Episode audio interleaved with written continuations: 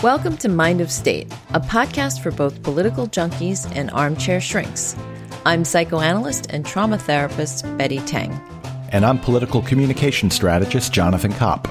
Join us as we welcome experts in politics and psychology to consider this, the state of our nation through the state of our minds and the mind of our state.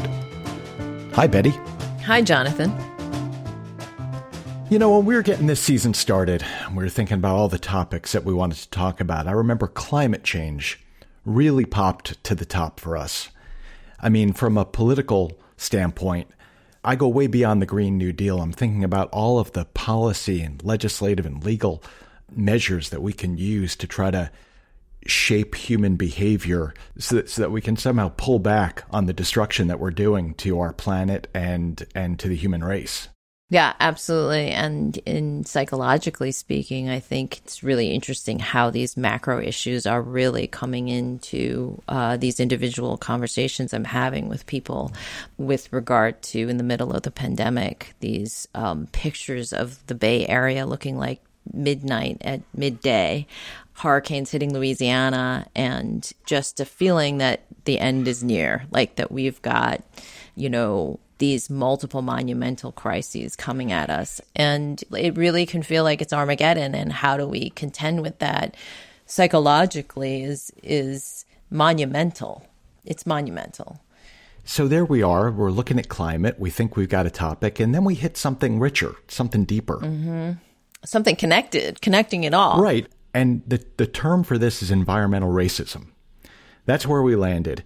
And what we're talking about here is the connection between climate change and the impacts that it has on communities that are already being disproportionately affected by economic injustice and uh, and racial injustice. Environmentally compromised locally. And environmental compromise, for sure. And particularly when you think about how climate has come together with the pandemic, with the George Floyd protests, and the response to the Black Lives Matter movement, it, it feels like environmental racism is exactly right for this moment for Mind of State. And to talk to us about it is Doctor Adrienne Hollis, and we're really excited to have her on the show. She is the Senior Climate Justice and Health Scientist for the Climate and Energy Program at the Union of Concerned Scientists. She's also taught at the George Washington University, Milken School of Public Health, and the American University, Washington College of Law. So she's a bit of a triple threat, scientist, lawyer, and public health advocate. Thank you so much for joining us, Adrienne. Thank you for having me. I'm excited to be here. Tell us a little bit about your background and what drew you to, to the topic of climate to begin with. Okay, well, my background is um, in environmental health. I have a, a PhD in biochemistry, in nutritional biochemistry, and um, I started working as a toxicologist, looking at chemicals and how they affected the body. And then from that, I just started working with communities and looking at how certain populations were affected more than others, disproportionately so. And so my work is um, for the past twenty plus years has been on environmental justice. And climate change is a big part of that, because it, it, it all stems from what environmental justice is about, which is racism, mm-hmm. systemic racism. And so with climate change, you see a lot of issues around um people who were placed in situations because of their race. And those are the areas that are most affected by climate change first and worse. And so, Adrienne, it sounds like you you kind of found these things as you were doing toxicology, and then you looked at the communities and, and were drawn in to respond. And so, to a degree, you followed your nose into this. Well, uh, Betty, actually, when I was, this is weird, but when I was young, I remember um, that's sort of like when it started. So I came full circle. Mm-hmm. I remember going to a beach. There were certain beaches we could go to, or we were welcome at as as um, Black people. And um, our, my mom had... Where, and where was that? In Mobile, Alabama. In Mobile, yeah. Alabama. And my mom, Alabama, yeah, yeah. Red state. And so my mom had uh, bought me a two-piece because, you know, when you're a certain age, it's not a bikini, it's a two-piece. Right. And it was white. And I remember getting in the water for no more than five minutes and it came out, it was black. And it was wow. never white again. And and then I just noticed some other things. And those things kind of stuck with me. Like the mm-hmm. fact that a lot of people I knew had asthma when I was a kid, including my brother, and we weren't, uh, we didn't have enough money to like get medication all the time. Mm-hmm. So my mom used to hold him over the bathtub and run the hot water to open up his um, airways. And a lot of people did that back then mm-hmm. because that's all you had. And so, yeah, my interest, I I steer, uh, veered away for, from it for, for a while and then came back to it. So it's always been, I guess, a part of me. I just didn't know what that would look like in the future. So first I had, to, yeah, so I had to go and get my thing and then come back and apply it. So it it's so interesting that you, you've been acutely aware of these issues, focused on these issues for, for decades now. And well, let's not uh, say decades. Huh? Well, I don't, since I, I'm going back to when you were a little kid, little okay, kid, okay. Which wasn't that long ago. But through that time um, that, that you've been acutely aware of this, it seems like some sectors of the American public have been very slow to even come to the acknowledgement of climate, let alone the rest of it, to climate as a legitimate scientific issue that we need to deal with. Yeah, I, th- I think that was just denial, just like denial about the whole um, racism issue. You know, um, I think because of where I lived in the South, it may not have been as much denial, um, mm-hmm. you know, mm-hmm. as it was in other places. Uh, but once things started to change, like uh, we used to at Christmas, we could wear shorts. And then as, you know, time passed, it, coats. And boots, you know, and it would snow sometimes, occasionally like that. And those are people would question that. So they had, so there was some idea. People just didn't know enough about it to call it what it is, you know. So, and, and then as far as the others, people just weren't ready to call it climate change. They figured it would go back to, you know, it, this is just this year. We're having a cold year, you know. But it seems like even when the when the eyes started to open among the American public, the conversation that brought it to light. It maybe was about climate refugees, and and the place that, that our minds went first was the equator and and island populations. And, and it was much later, I think, that the general public in the United States started to think about the impacts of climate change, direct impacts of climate change here in the U S.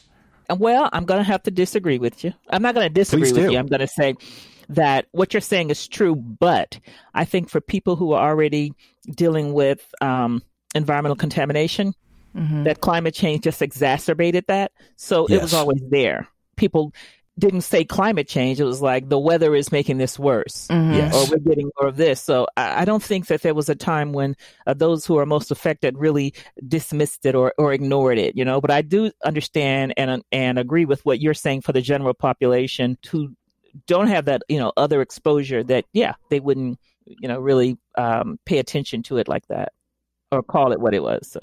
And, and Adrienne, when you were talking about the denial of structural racism and the denial of climate change, and now we're sitting in a pandemic and there still is, has been a denial of science or a resistance to science. And, and there's these um, intersections going on, and you talk about in your writings and you bring forth the term syndemic.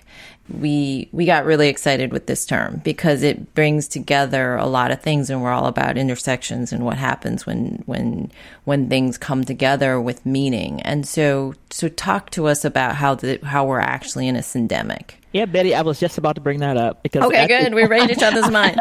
That's our word of the. That's our word of the day. That is my word of the year. I take every uh, every opportunity I can to say syndemic. You know, I don't, it's a thing. It's but, good because it applies to so many things. You know, climate change and mental health and and um, to, you know, physical health, and you could do it that way, right? To look yep. at climate change and its effects. But the syndemic that I always refer to is the intersection of racism, which underlies everything.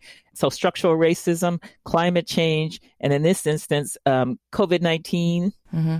right? Mm-hmm. You know, it, because it's uh, syndemic is two or more. And and one of my friends and I were really trying to get to five. I don't know why. We're like, oh my God, we got to find five things, five things. God, I and, hope not. I know, right? I was like, wait a minute, why are we trying to get more? But um, But there are five, aren't there?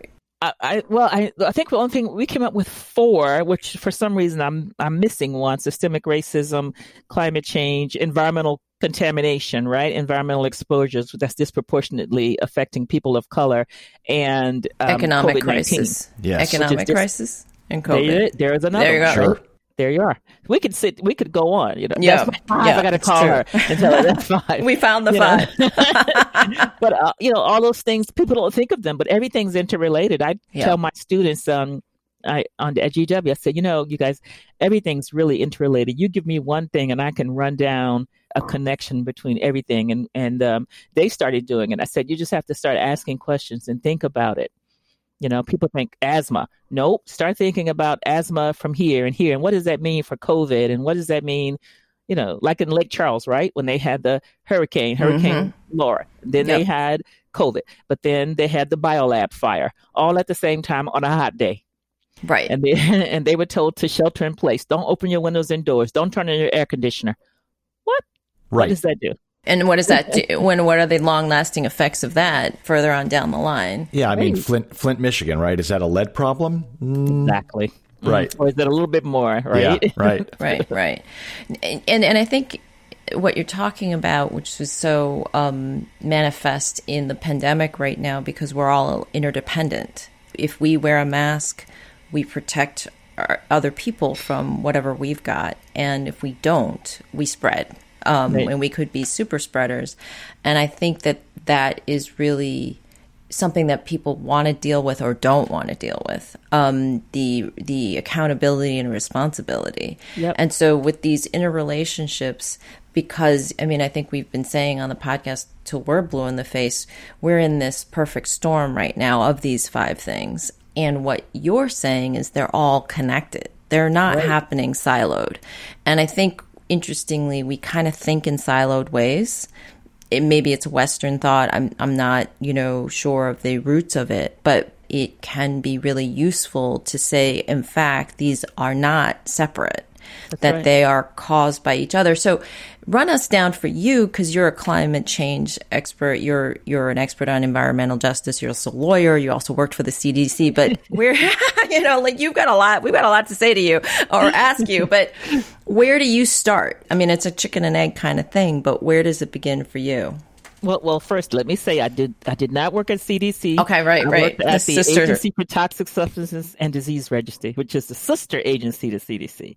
Not that there's any competition. I'm just saying. Okay. Um, so, you know, uh, that's a good question. And where it starts for me is with people, right? So I look at what affects people mm-hmm. and all of these different things affect them, right?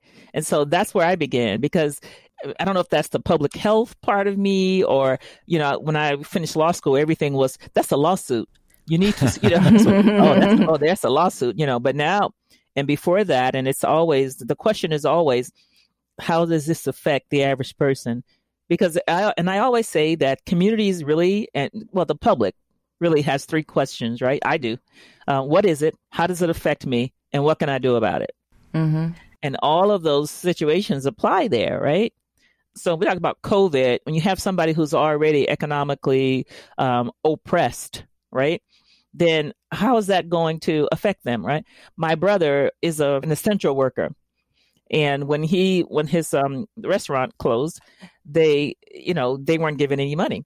And I, I called um, about his rent and I said, well, you know, what, what are you guys doing? What break are you giving them? Well, if they pay early, they get fifty dollars off.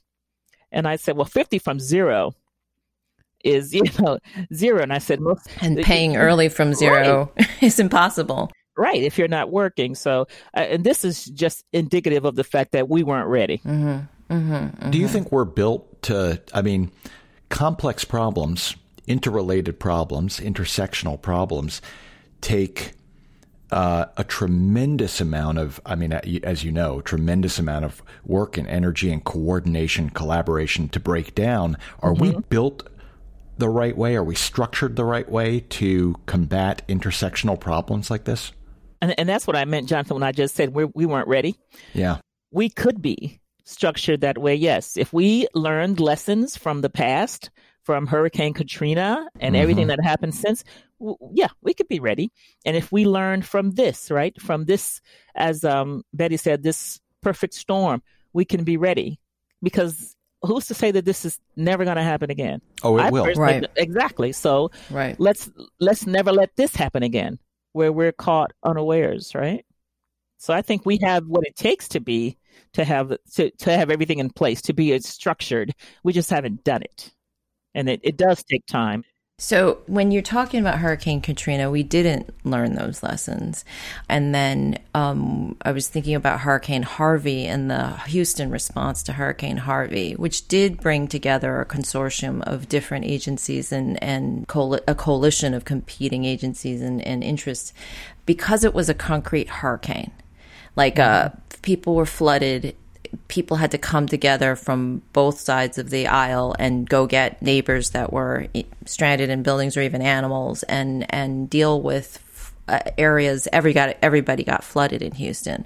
Now, a pandemic and particularly something like COVID is weirdly abstract, even though it's concrete, meaning where or people are getting hurt and and sickened and we're losing people, and yet it's different from eighty mile an hour winds or buildings falling down. And and I wonder what you think of that, Adrienne, in terms of how we might come together or how we might be forced to learn, or if we will be.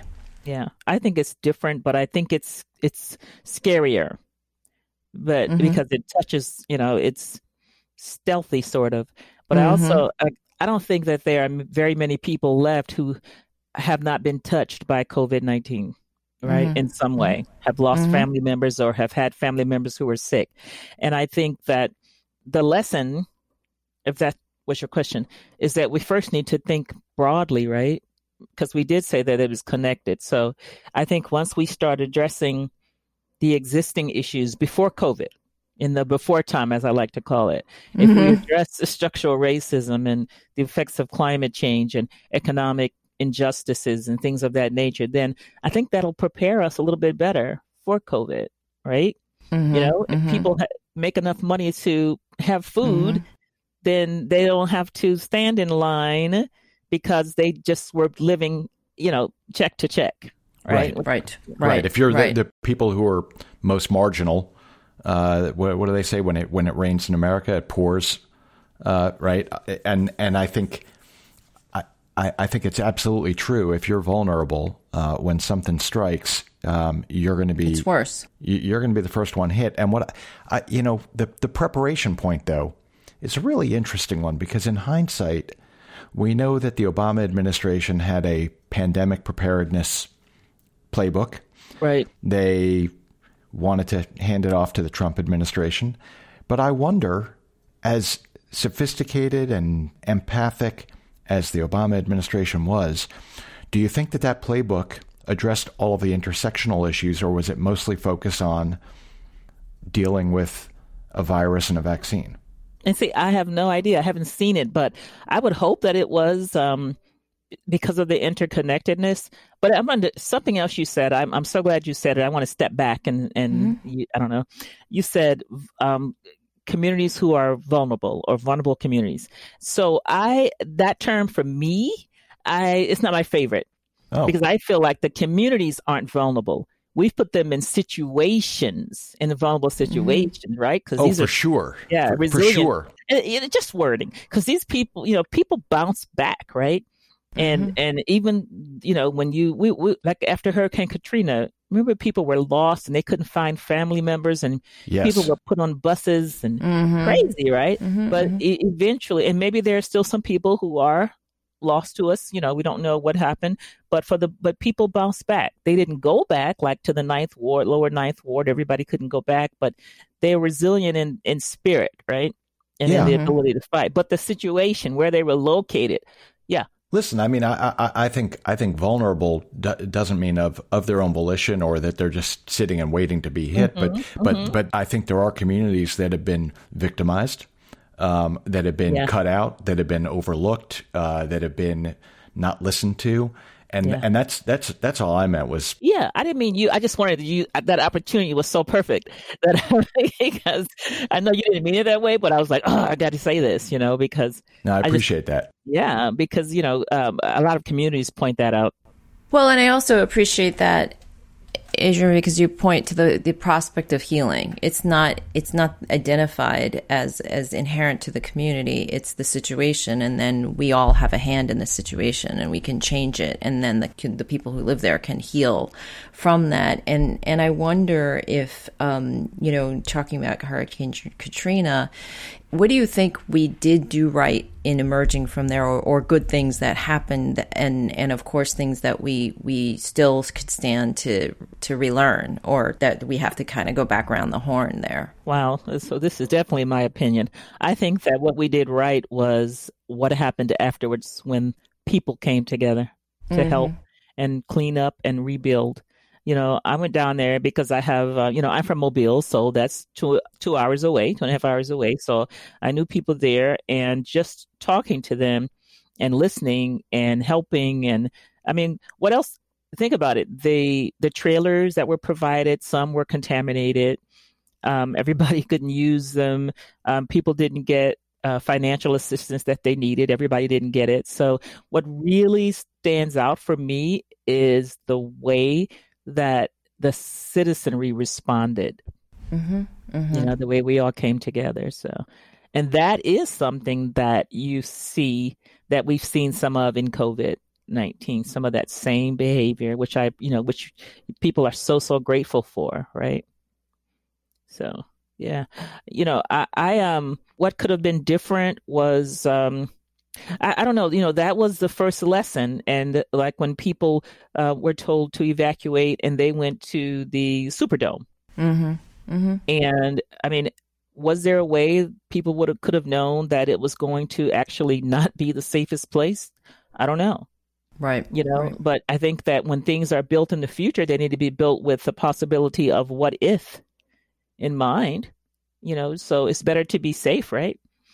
And we need to, I, I think if we had, if there was a way to do more adaptation, you know, instead of mitigation, not instead of, in addition to mitigation, then we wouldn't have, I, I think we'd be in a better, in a better place, a better situation. So. What do you think are the barriers to adaptation versus mitigation?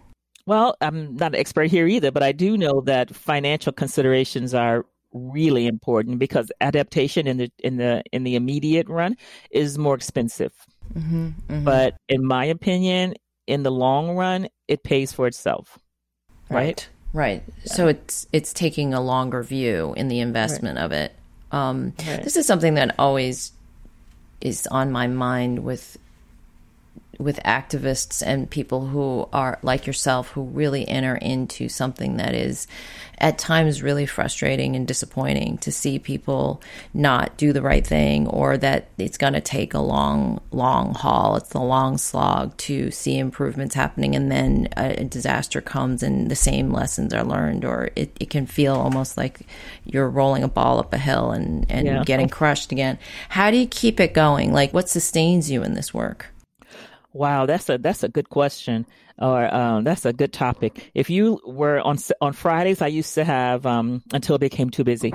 A group of my friends who uh, women have, would get together. I had a got a Zoom line and everything, and we just get together online and talk on Saturdays. And all of us were kind of in the environmental field, but different levels. Like mm-hmm. somebody's secretary, somebody's just starting out. You'd have a dean, you know, just diff- different groups of people, and talk about just.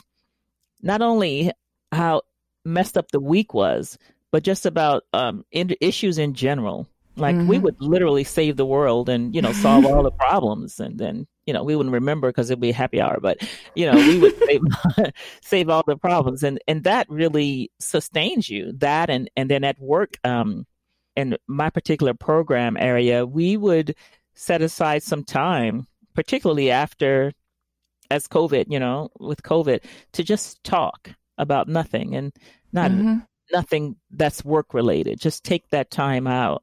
And then it's just calling people that I know who are working in this area and and and sh- helping each other, like lifting each other up. And that's the only way that works, is to have other people support you. Even if, I, you don't want to burden your family all the time about, you know, you know, because then they're going to worry that you're depressed, and you know, you know.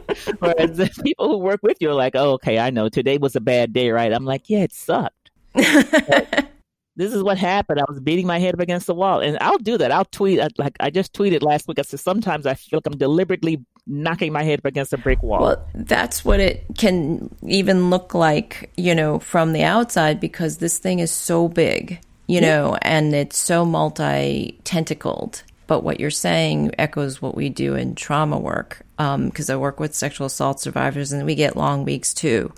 But it sounds like you debrief. And so you kind yeah. of go with the folks who are in your field and wherever they're coming from, and you you have an exchange, like a mutual recognition of what you're going through. So right, you, like a bitch session.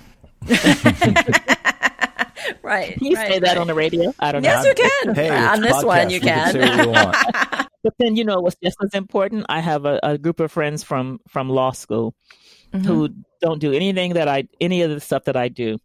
And I get to talk to them about it.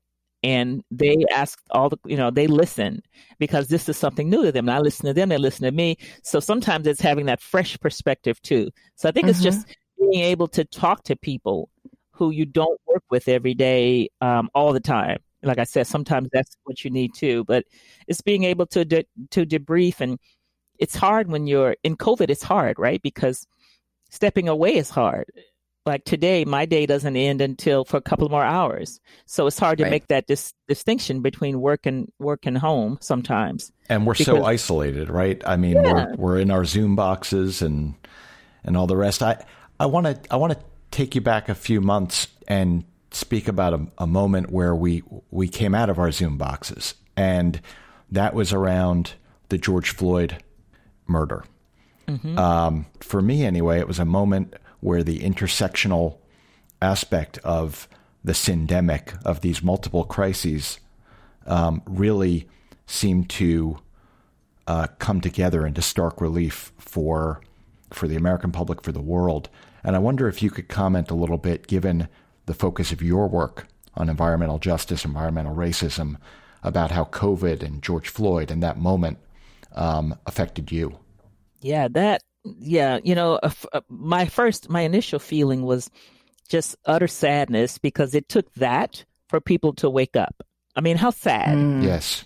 And how many people died before that, right? Yeah. Mm-hmm. And um, then it became a realization that people were finally listening.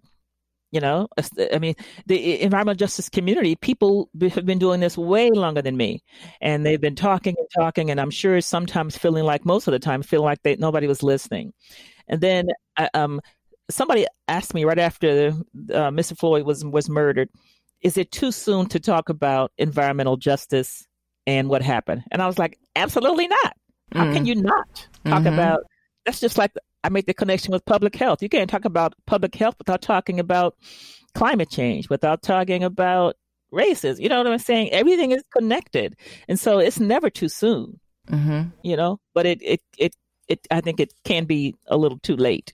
And I think the fact that so many people have passed makes it late, but now that people are listening, you know, it's not too late, but I think it's, it's, it's harder. And, and COVID, I think um, kind of opened people's eyes to a lot of things. I I don't know why, like what it is about COVID in particular that made people stand up and notice that, hey, people are being murdered, or hey, there's a lot of police brutality and people have been saying this, or hey, a lot of prisons don't have air conditioning and people are living in inhumane conditions, and a lot of homeless people don't have, you know, access to the, to water. When those are messages w- I know I've been giving, and I know people before me have, and, and but now I know I noticed that like communities that I work with made a deliberate effort to provide running water to homeless populations, mm-hmm. not only because of climate change, but also because this is the one thing you can do, wash your hands and do these things. At least we can do that. The least of which we can do is provide water for you, because you know, in the middle of this climate, this heat, extreme heat issue, your shelter is probably going to close during the day. If you're around people who may be um, um, um, asymptomatic COVID carriers, whatever you want to call it, um, you know, at, at least you can do that.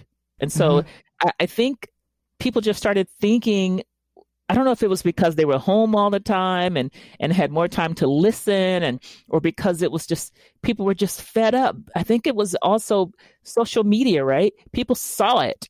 Mm-hmm. It isn't the first time people have seen something like this, but it's, I mean, the man had his knee on his neck, and, yeah. and, and there's nothing like that, you know, and, and then putting it, I think putting it on social media for, for most people, particularly people of color, was just reliving it and, and making it worse, you know, but it comes to a point. I'm sure we all have our points where enough is enough. I mean, I'm sure you can tell tell us uh, incidences where whatever the situation was, enough is enough. Right, and, and right. people just reach that breaking point at the same time because of the just the incredible. I think that in addition to just the way things have been these last few years, it was mm-hmm. like mm-hmm. the final it's a pressure straw. cooker. Right. Maybe it's because it's winter. Maybe it's because of exhaustion. Uh, but the marches are not happening now. Well, some are, right? There are some marches, but but certainly, and, and there will be again. But are you feeling optimistic? Are you feeling like we got to keep the pressure on? Where Where's your head in terms of the the, the response? Yeah. Um, when I say some marches are, you know, of course, you have the Trump supporters who are saying that the r- voting was rigged yes. and all of that. Right. So they're marching. And my I'm always hoping that there are no people of color out there, you know, doing the counter march or whatever that, you know, uh, um, I feel like we are keeping the pressure on. You know, there are a lot of people out there working from the election on, you know, even before that with voter suppression and all that sort of thing. And people haven't stopped. You know, we're mm-hmm. looking at the as um, President-elect Biden and Vice President-elect Harris began to form their um, team. Yes. Mm-hmm. People are looking, and not only looking, but commenting, not only commenting, but writing letters. And, you know, mm-hmm. and, and protesting in in social media. And by social media, I mean more than just Twitter or whatever. I'm talking about writing letters to the to the press or to, you know, the New York Times of, or whoever. So I think people are definitely still putting on the, the pressure. And I don't think that's going to stop. So on the on the climate side, it seems like the, the Biden-Harris administration is taking some dramatic steps, right? Uh, John Kerry is climate czar. Yeah. Deb Haaland as Interior Secretary, Gina McCarthy yes. as Domestic Climate. I mean, wh- what's your response to these announcements, and what does it say about the future? And and to piggyback off of that, you said in another interview that we have to be our own cavalry. The cavalry and isn't coming. The yeah. cavalry isn't coming. Now, is this the cavalry coming, or is this like, you know, something else, or are you optimistic? I think that this is part of the cavalry, mm-hmm. right? I think that the people who are um, providing input is another part of the cavalry. And I think that we have to wait and see how all this plays out. I don't think it's, this isn't the end. This is right. the beginning. Mm-hmm. And um, it is exciting on so many levels, you know, from just from a diversity, inclusion, um, racial issue, um, beginning to address the unfair activities that have occurred these last four years of hell. Uh, can I mm. say that on the radio? Yes, yes, you can. Absolutely. I'll say amen. Because that's what it was. Like waking up from a nightmare, okay? And so, uh, you know, when, when uh, Deb Haaland was uh, named, so excited, you know, such a blessing on so many different ways, because he, now you have people who not only get it, who live it, right? Mm-hmm. Who understand it. And and that's what it's really about. You're going to get the best protections and and and uh, come up with the best partnered um, results by having people in there who really have buy-in, mm-hmm. who, you know, in some way they have lived experiences, whatever that looks like, right? As opposed to somebody who's been uh, totally removed from this and could really care less, or who has um, outside interests that don't really uh, relate. They may have profit over people. Let me just say it like that. So I'm hopeful. So so when you were saying, like, sometimes it can feel like you, you're screaming and no one's listening, here you've got people who are not going to silence this, who are going to, who, who have proven to be listeners and who have the ears to hear this. Do you feel like they, they like you, see syndemics, that these are intersections? I think they do. If you look at the, um, the transition page, he lists these things, right? How amazing. I was like, was he in my mind or what? You know, call me, you know, but I mean, I think that they do because they are interconnected. There's no way that you can't. Everybody's talking about it. Everybody's living it. Mm-hmm. You can't, you know, you cannot unmake it, because when people talk about, as I said, economic issues and what they've seen with the the pandemic and how the stimulus packages are so important but ridiculously small, right? And people are saying this is ridiculously small, but you hear about people who would rather not go back to work because they're making more on unemployment than they did at work. Mm. How mm-hmm. crazy is that, right? I don't blame them. I wouldn't go back either. But then on the other hand, you have this new right, this new uh, um, rule or whatever it is that allows um, employers to report people who won't come back to work. You know, it's crazy. Like, how about just hire somebody else or whatever? Or, or if you give people what they need, then we can shut down for a while and we could get over this like other places have, other countries have. But right now, people have no choice. They need to work. You know, that's the situation that they've been put in for whatever reason. I'm going to say racism, but, you know, it, that's not always the case. It can be, you know, sometimes it's it's as simple as rich people, poor people. Right. And there's no consideration for poor people. If you're very rich, you're like, I'm just, hey, I'm just trying to get mine.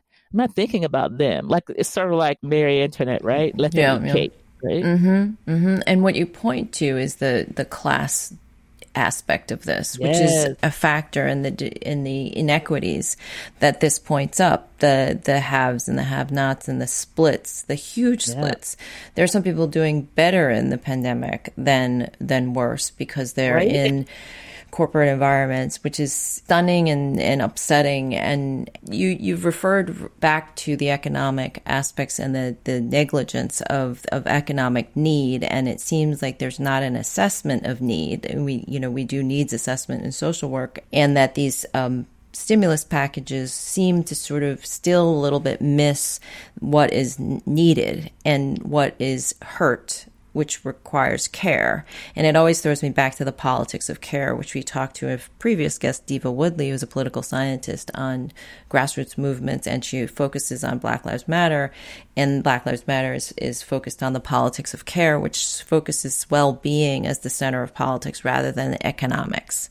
And so I wonder if you can maybe see us shifting or negotiating a shift, like um, of of us being focused on S and P numbers and stock market uh, rising ra- as measures of our health, rather than, you know, really looking at whether people are suffering or not as measures of our health and well-being. I think that you'd have to do them together. You, I don't think it's the one or the other sort of thing, right? Mm-hmm. Um, you know, I think that there are going to be those who are more concerned about um, profits. And, and we saw that even when people were buying up all of the paper towels and the toilet paper, right? And then selling it at seven hundred percent interest. Right. And the hand sanitizer. Right. It's like, what the hell, you know? But so I think that we need to, you have to do both. And then I think that should be part of what I, what I've um, come to learn is um, needed an environmental uh, needs assessment. You talked about needs assessment. Mm-hmm. Well, this one talks about all of those different aspects of it. And initially, it was more it was more about uh, exposures and, and where you were living and, and cumulative exposures. And now we have to add to that these other inequities, like what makes you more at risk, you know, and the whole, like, for example, the relationship between COVID and asthma or particulate mm-hmm. matter and things like mm-hmm. that, right? So mm-hmm. let's do some calculations on um, how much is it going to cost to develop a, a system just with cleaner scrubbers, like whatever you're releasing is not, you know, not at the level that's going to cause um, so many uh, health effects, because you're not going to move communities. We we already see that that's not going to happen. It should happen in some instances, but.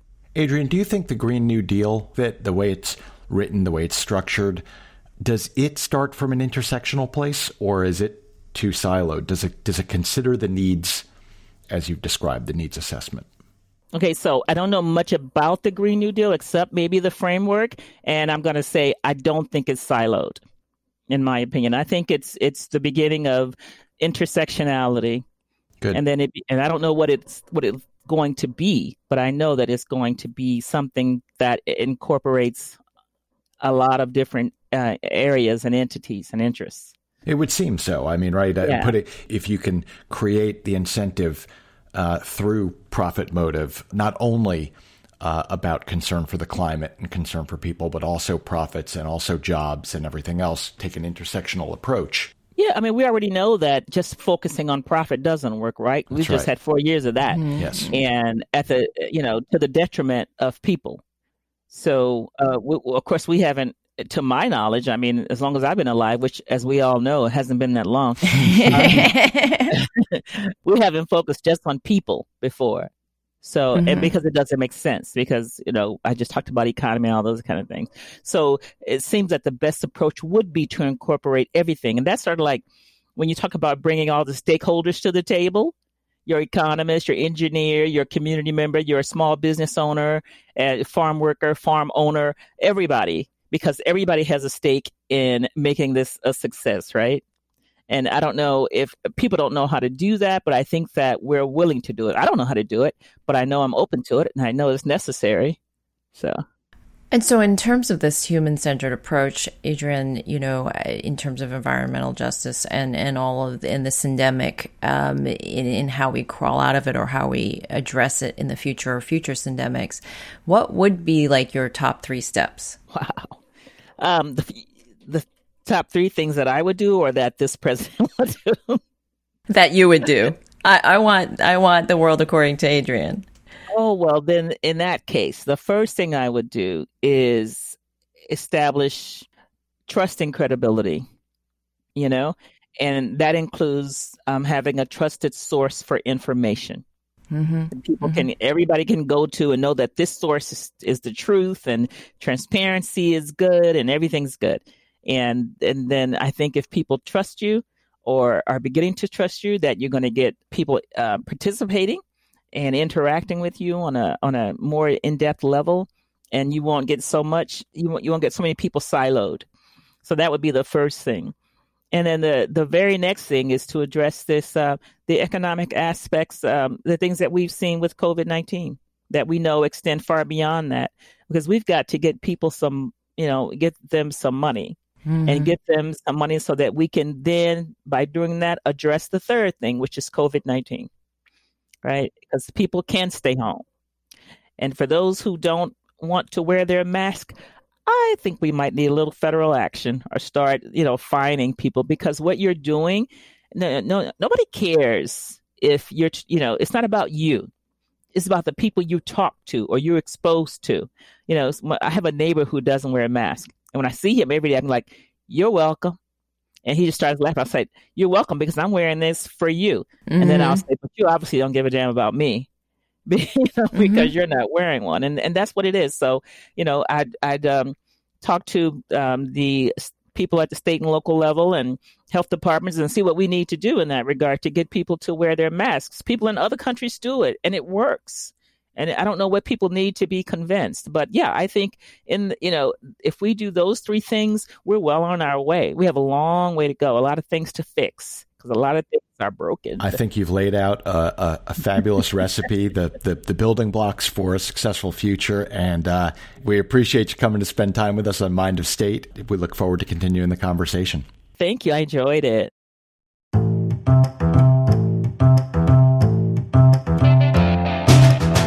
Thanks for joining us on this episode of Mind of State. If you like this episode, you'll find plenty more on Apple Podcasts or anywhere else you get your podcasts. You can also find us on Facebook, Twitter, and Instagram at Mind of State Pod. Our website is mind of state dot com. Mind of State is produced by Alita Cooper and Jenny Woodward. Special thanks to our co-founder, Thomas Singer. I'm Betty Tang. And I'm Jonathan Kopp. Join us next time on Mind of State.